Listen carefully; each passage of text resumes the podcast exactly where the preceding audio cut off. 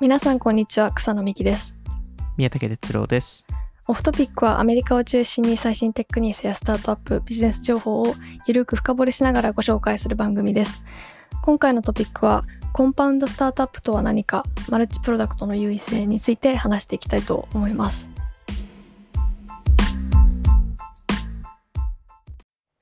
はい。はい。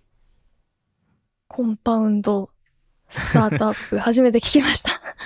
そうですね。あのこれはあの去年去年2年ぐらい前からあの、はい。ある、えっと、シリコンバレーのあのリップリングっていう会社の創業者のパーカー・コンラッドさんが話しているコンセプトなんですけど、まあ、このあのいわゆるコンパウンドスタートアップはそのマルチプロダクト複数プロダクトを作ってる会社のことっていうところですね。うーん。こういろんなプロダクトを混ぜ合わせてみたいな。そうですね。うーん。確かに。でなんかまあコンセプト自体は多分、はい。あの新しくはないので、あん。のまあ後の後々多分このバンドルとアンバンドル化の話もすると思うんですけどなんか昔ですと SAP とか Oracle とかはい。そのまあプロダクトいろんなプロダクトをバンドルする会社ってあったりあとはまあ今ですと Salesforce とか Microsoft あが多分まさにあの代表例だと思うんですけど。ー確かに。大企業が結構やってるイメージですねそうですね。大体大企業が、えー複数プロダクトを作って、えーまあ買収したりして。うで、えっと、複数プロダクト化して、そこから、まあ、あの、より成長するっていうパターンが多いと思うんですけど、ただ、そのスタートアップ業界の中ですと、過去数年間、まあ、過去10年ぐらいですかね、場合によって15年ぐらい、その、一つのプロダクトを作る、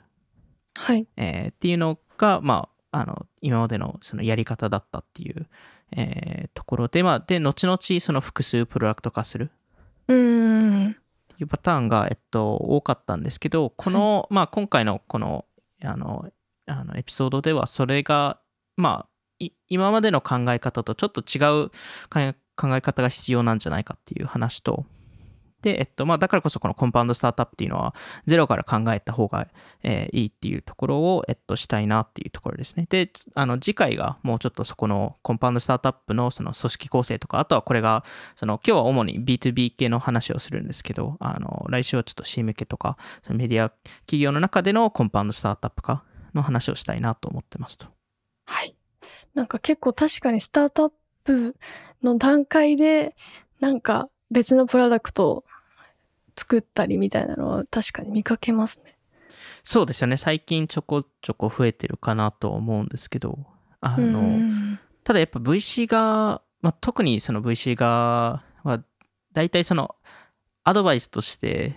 大体反対するじゃないですか。この複数プロダクトに対して。一つに集中しろっていう。そうですね。あの僕もこのアドバイスをしたこと何回もあるんですけどやっぱりフォーカスししなさいと。はい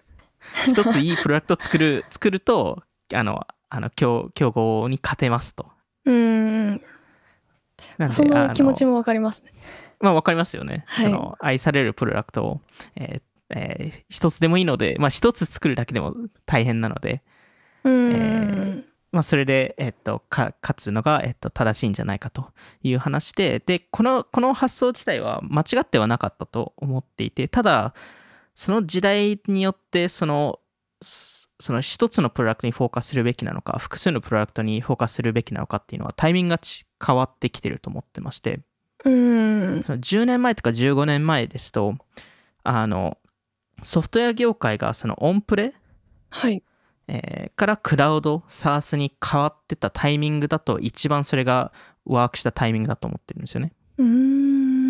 るほど。なんでそのいわゆるオラクルとか SAP が作ってた、えーオンプレ型のものを、えーそれを1個だけ取って SARS 化する。ああはい。はいはい確かに。なんでまあい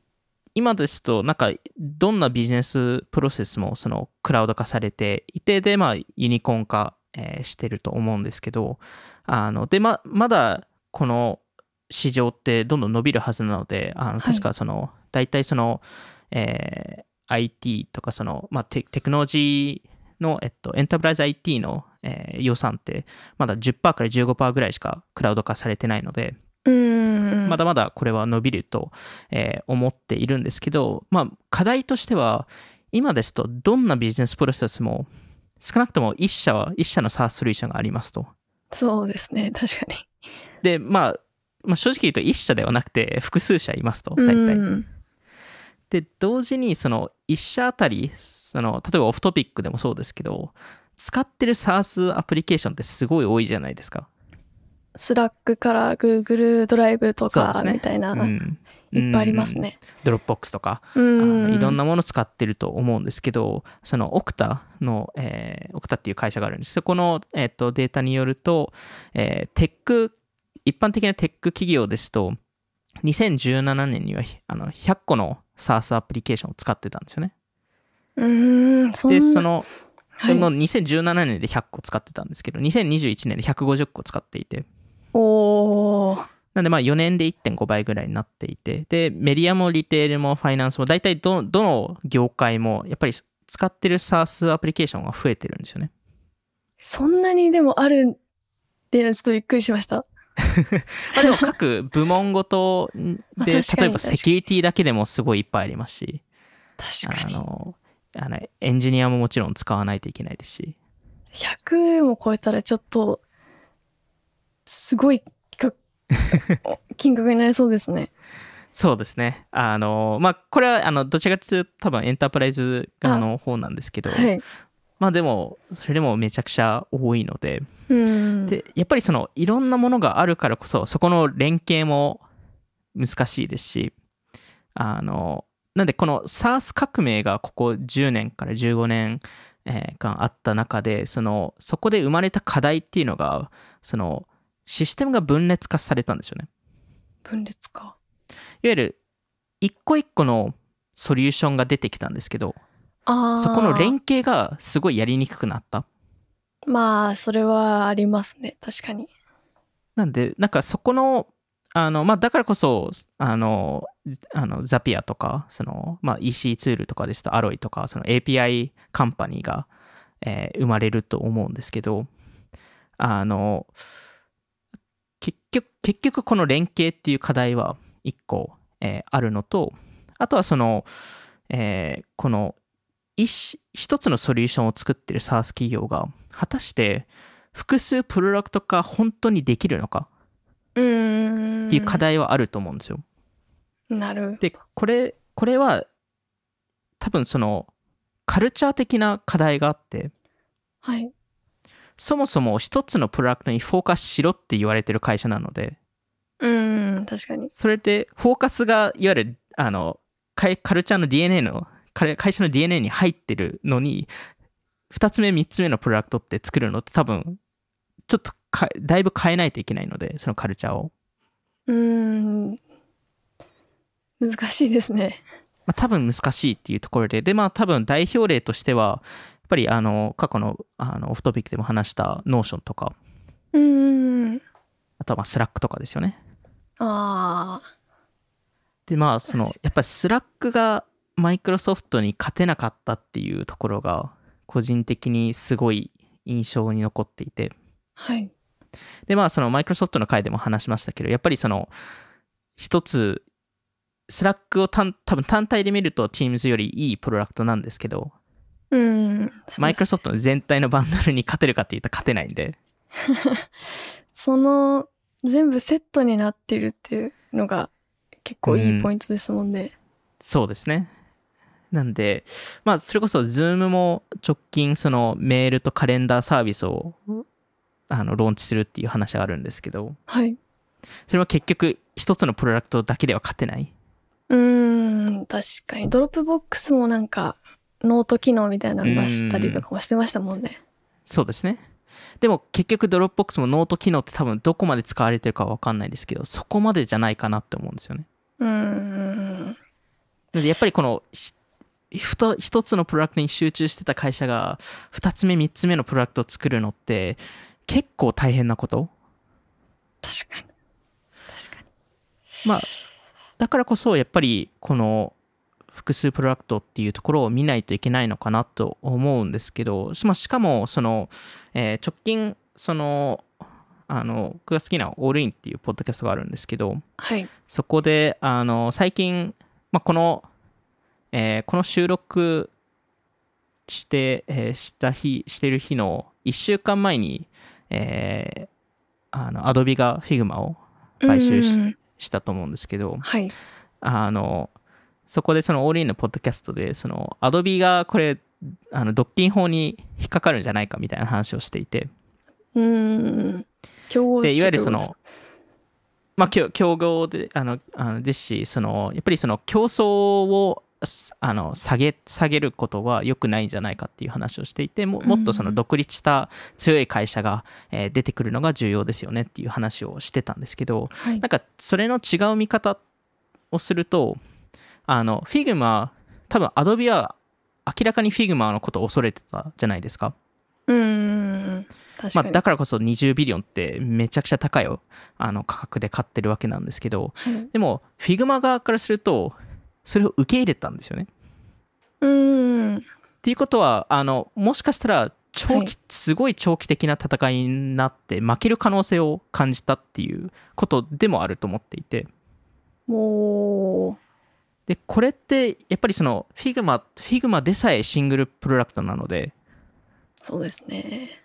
そこがもしかしたらそれこそ Figma ってえっと去年去年でしたっけ？今年でしたっけ？あのホワイトボードのホホワイトボードプロダクト出してるんですけど Figma FigJam ってあはい。はいでももしかしたらそれが思ったほどうまくいってなかったりとかああ。っていう可能性はあると思っていてうーん、なるほど。なんでそれが一個あるのとまああのあのあのこの話とは関係ないですけど個人的にはあの、はい。あの Adobe が Figma を買収した理由ってあの Salesforce があのクイップを買収した理由と同じだと思ってるんですけどあのあのディラン・フィールズさん後々 Adobe の CEO になると思っていてあ、 Figma の CEO が？はいおー。いわゆるブレッド・テイラーさんがあの Salesforce のこう CEO になったようにあー。ありそう。特に Figma が今後場合によっては Adobe のメインのプロダクトになるかもしれないんであの長期的に考えるとすごい。まあなんかそういう可能性もあるかなと思うんですけどあのでもやっぱりその Figma でさえ Adobe に売却したっていうところは正直ちょっと悲しい反面このセオリーがなんか正しいのかなっていうのはちょっと思っていてうーん。でこのコンパウンドスタートアップっていうのはあのなんですかねなんか新しいビジネスチャンスとして見るべきかなと思っているんですけどはい。その複数のプロダクトをその、えー深い連携をし合う、えー複数のプロダクトをつ、えー作ることによってよりいい、えー全体的なプロダクトを、えー作れてなおかつその他社に勝てる、えーそのプロダクトのアドバンテージもあれば UX のアドバンテージもあれば、えーその、えープライシングのアドバンテージもある。えーで、えっと、その長期的な、その、えーバリエーション的な、えーところの、えっと、アドバンテージもあるっていうところで、これは後々一個一個説明しますけど、なんか過去15年間、この、その、大手のそのレガシーシステムのアンバンドル化が行われてきたと思うんですけど、あの、そことは、あの、最近ですとやっぱりそれ、なんかそのアンバンドル化だけで勝てる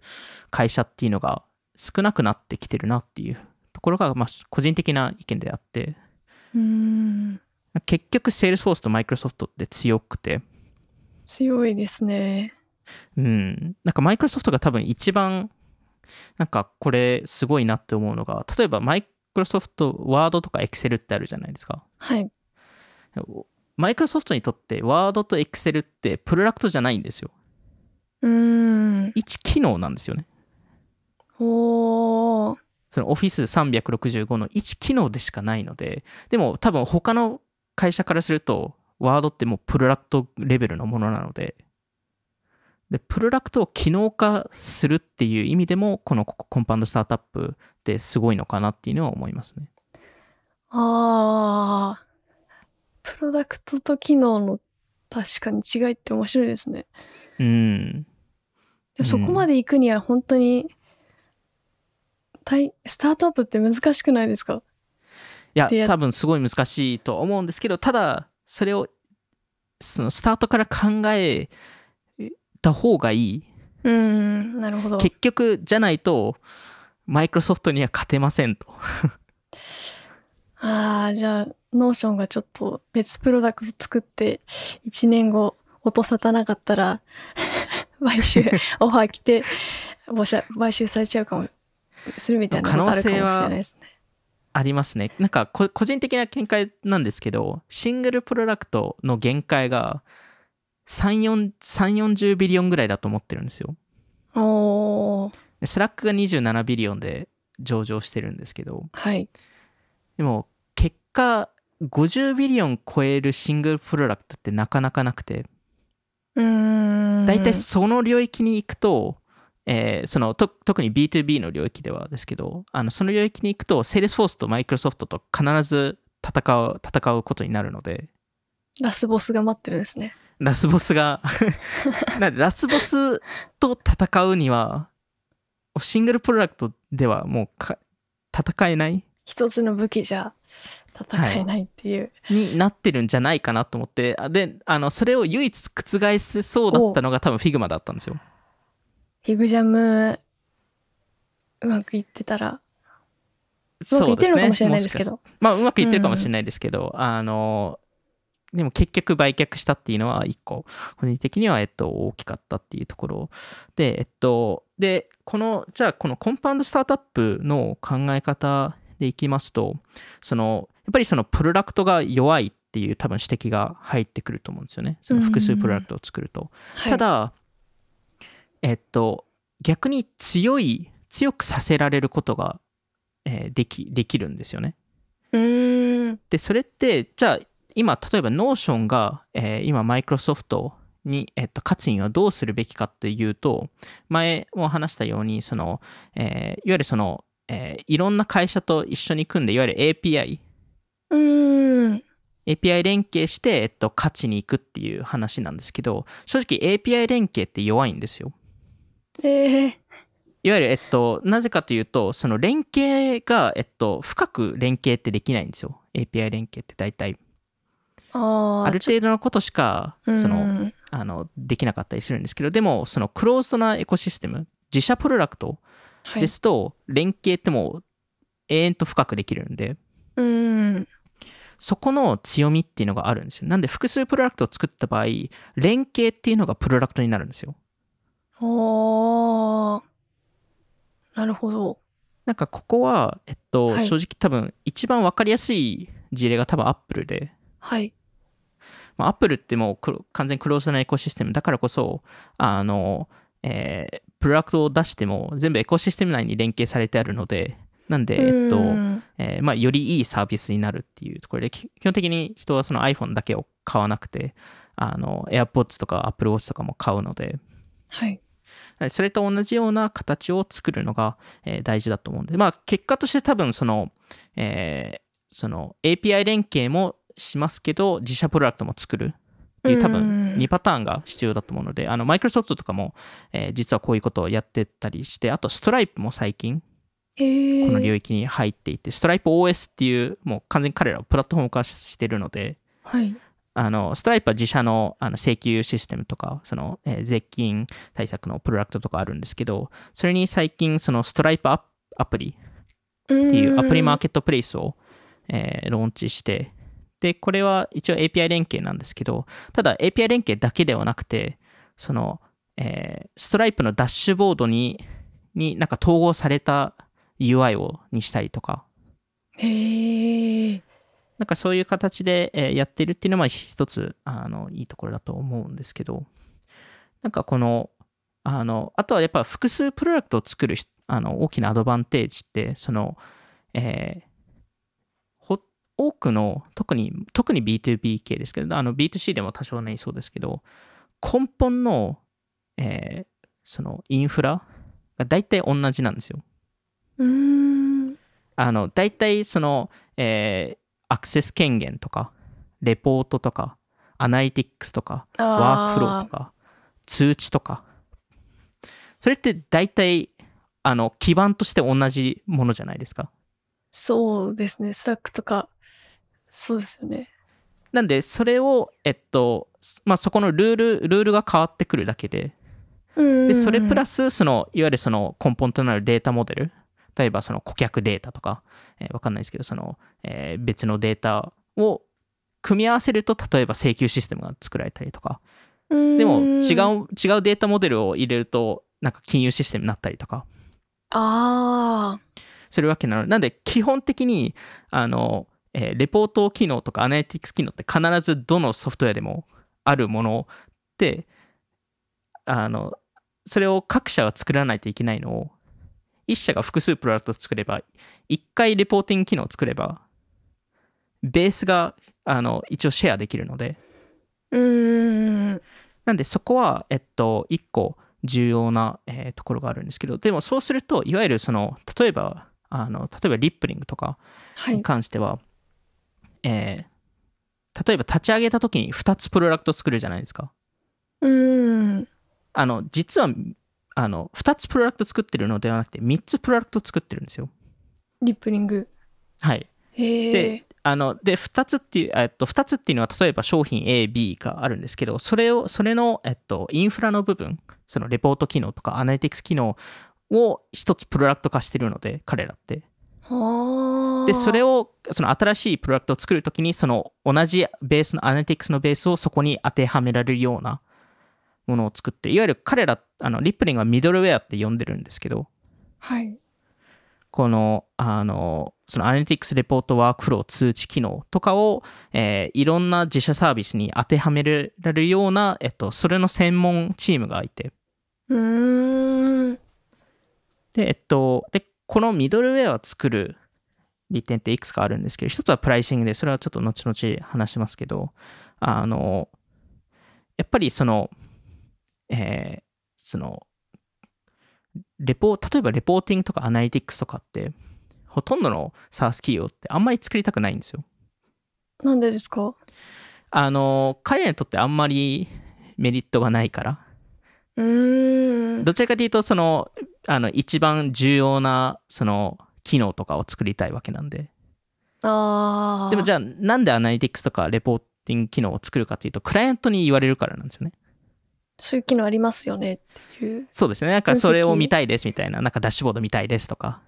効果とか見たいですもんねそうですね。なんでなんでまあ仕方なく作る、あの、SaaS 企業多いんですけど、最後の安心材料みたいなそうですね。ところはあ、でもほんありますよね本当にそそんな感じです。そんな感じだと思う導入のでの。担当者の安心材料というか、なんか、えなんかちゃんと、なんか数字見えますよっていうのを、うん、なんか出したワークしてるいじゃないですかか。可視化うんうんうんされ、見たいですよね。ただ、例えばリップリングの場合ですと、それの専門チームがいるんですよね。そのレポーティングとアナリティクスの。に。へえ。なん、で、めちゃくちゃ深く作れるんですよ。うーん。なんで、それ専門なんで、めちゃくちゃいいアナリティクスプロダクトを作れることによって、で、それを各自社のプロダクトにシェアするので、へえ。なんで、き、き、えっと、基盤となるそのインフラの部分の、えっと、プロダクトの深さ、強、強さがそこで出てきて、へえ。あ、じゃあ本当に顧客のためでもありつつ、自社のためにもなってるっていう。そうですね。そのプロダクトのアドバンテージになってる。へえ。っていうのは多分一つ強いのと、あとクライアント側にとってもすごい良くて、なぜかというと、あの、同じ会社が複数プロダクトを作ってくれると、あの、これはマイクロソフトでも同じあのケースですけど、あの、UX が同じなので、うーん。なんで、例えば3つプロダクトあった場合に3つ別々で覚えなくていい。大体1つ覚えたら大体他のやつを覚えて、お覚えられる。ああ。それ大事ですね。そうですよね。その、なんとなく見た目があの同じであれば安心感もあるので。うーん。でそこら辺はすごい多分重要だなっていうのは思いますね。確かに。まあなんか、スラックとかも、なんか、ノーションとかもそうですけど、あのう UI なんだから、なんかうん使いたいみたいなのってありますもんね。うん。いいプロダクトだと余計。そういう、よね。リップリングもそういうところが多分あるのかなとあると思いました。思いますね。うん。うん。あとはやっぱりもう、プライシングはすごい単純ですけど、あプライシングはもう圧倒的なあの強さがあるので、例えば、うんえー5つのプロダクトを、えー10ドルずつ、まあ、1000円ずつで、えーその A 社 B 社 C 社 D 社 E 社が販売してますと。はい。でそうするとまああのまあ月額5000円うん。かかるのをそれを一つの会社がやれば、えー場合によっては、えー全部でにあの2000円で販売しますとかあー、お得ですね。まあお得ですよねでもこれはもう完全マイクロソフトのあの手法なんでうん。逆に彼らはあのそのなそのバンドルの中で競合が出てくると例えばノーションが出てきましたと、はい。あじゃあノーションのコピペを作ってで無料でそのバンドルに入れ入れますとっていうっていう手法なんで見かけたような。なんか同じ機能があるなみたいなうん。しかも無料だしじゃあいいかなっていうこれなかなんので乗り換えるのめんどくさいし、これに行っていいかってなりますよね。いい、なんか別に使えるプロダクト、いいプロダクトでもありますもんね。うんそうですよねやっぱり常にディストリビューション持ってますしうん。あとはやっぱりその先ほど話したそのそのインフラチームがいてその一回アナリティクスを作ると複数のプロダクトにつけられるっていう話をしたじゃないですかはい。それを比較すると A 社 B 社 C 社 D 社 E 社って各自作らないといけないんですよあそうするとコスト的にそのアナリティクスを作るコストがそれぞれに乗っかるんですよその各プロダクトの商ー品にあー、確かに。だからこそあの5000円あ1000円1000円ずつで売らないといけなくてでも1回作ってるリップリングからするとそのコストって5分の1になってるので5つプロダクトを出すと作り込んだアナリティクスがあるんですもんね。しかも作り込んだものなので ですだからこそ彼らはより安い価格で提供できるとおー。だから完全にそのプライシングで言うと圧倒的なアドバンテージは、えっと、持ちますと。で、まあその分のトレードオフっていうのはもちろんなんですけど、草野さんも言ったように複数プロダクト作るのってめちゃくちゃ難しいですと。難しい。しかも難しいですよね。さっき言ったようにプロダクト A、B だけじゃなくてミドルウェアを作んないといけないので、それもいけてる。いいそれもいけてる。るものを作らないといけないので、2つプロダクトじゃなくて、最スタートから3つプロダクト作らないといけないんですよね。あなんで、それって開け、絶対より時間かかりますし、よりお金はかかるんですよ。なんで、リップリングとかも、あの、最初の18ヶ月間売上ゼロで、ー。えで、10 million のキャッシュ使ってるので、ー。わー、投資してますね。そうなんですよ。めちゃくちゃ投資してて、そのその時40人だったんで、あの、あの売上ゼロまでのスパンがすごいんですよね。売上ゼロで10億円ぐらいはい。使って、い、やー、それ失敗したらどうしようっていう、そうですね。相当なリスク。感はやばいですね、それ。相当なリスクはあるんですけど、ただ、えっと、アップサイドを考えると、うーん。えっと、 single product の場合ですと30 billion からまあ、マックス50 billion ぐらいと考えると、はい。でも、マイクロソフトには勝てませんと。うーん。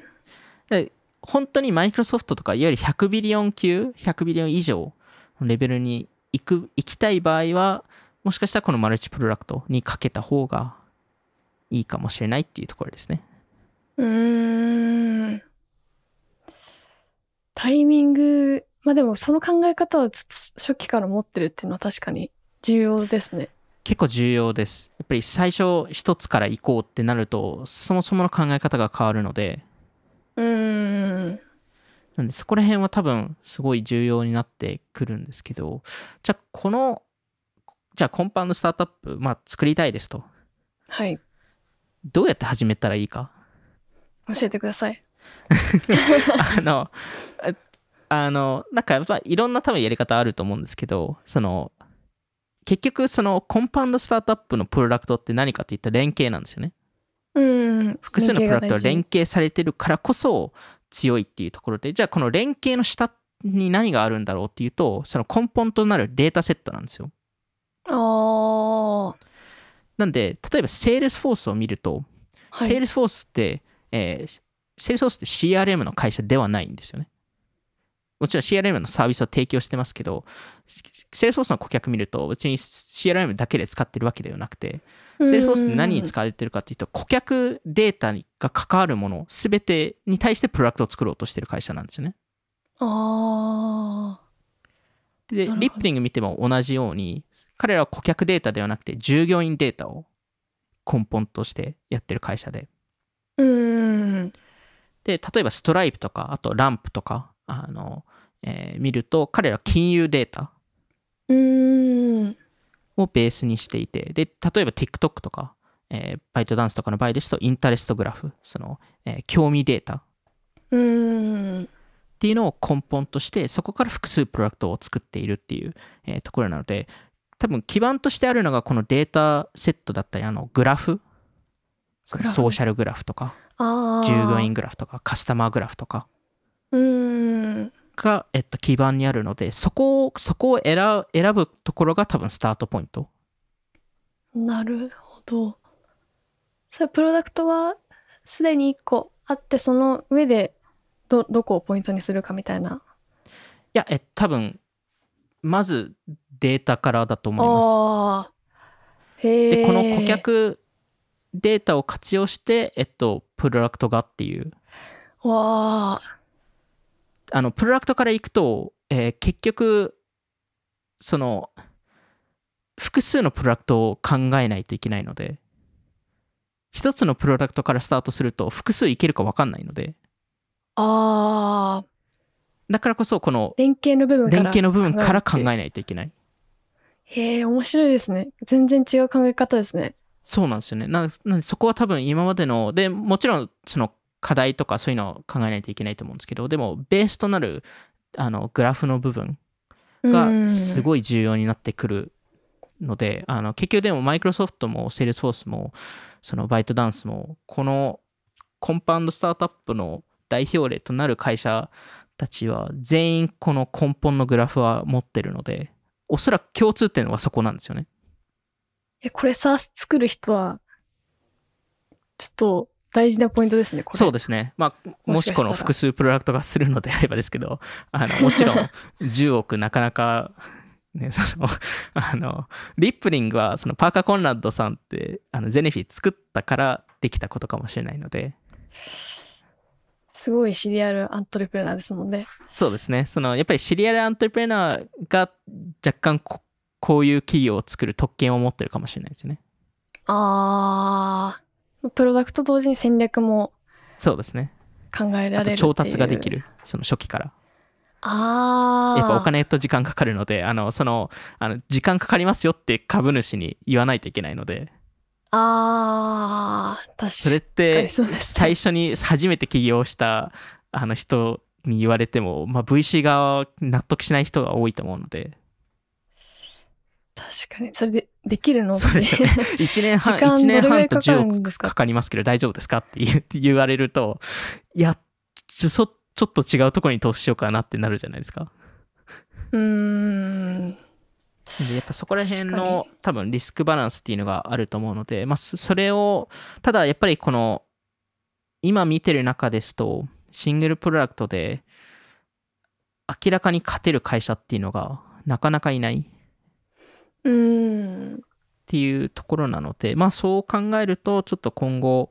えーこういう複数プロダクトっていうのが出てくるのかなっていう、えーところですね。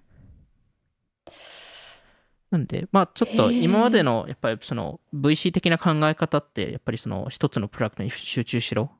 ていう話だったのが、ちょっとはい。場合によってはこのアドバイスがちょっと古くなってる可能性があって、うーんでも時代によっうてん、違いますもんね,、ね。確かに。うん。なんで、なんか結構プロダクトも使い作りやすく前よりはうん。なった気がするので、そのそのそれこそ本当に SaaS プロダクトのおかげで Figma、うん。Notion、Slack とかのおかげでだと思うんですけどっていう意味だとなんかハードルは前よりは低くなったのかなとは思いつついろいろ考えなきゃいけないことうん。たくさんあるなっていうのはうん思いました。そうなんですよね。なんで、まあ、結局そのクライアント側のことを考えても、その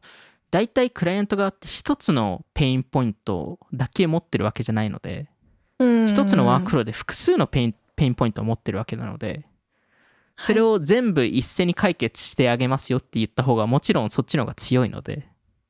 うんうんなんでそこはやっぱりその今までの考え方とちょっと変えないといけないかもしれないポイントであって、まあ、今回はちょっとこれで終わらせたいと思うんですけど次回は、はい。あのまあ、そもそもコンパウンドスタートアップを作る時ってその組織構成から考えないといけないのでそれ面白いですね。そこが根本的に多分違う、えーっていう部分があるのとあとはやっぱりこの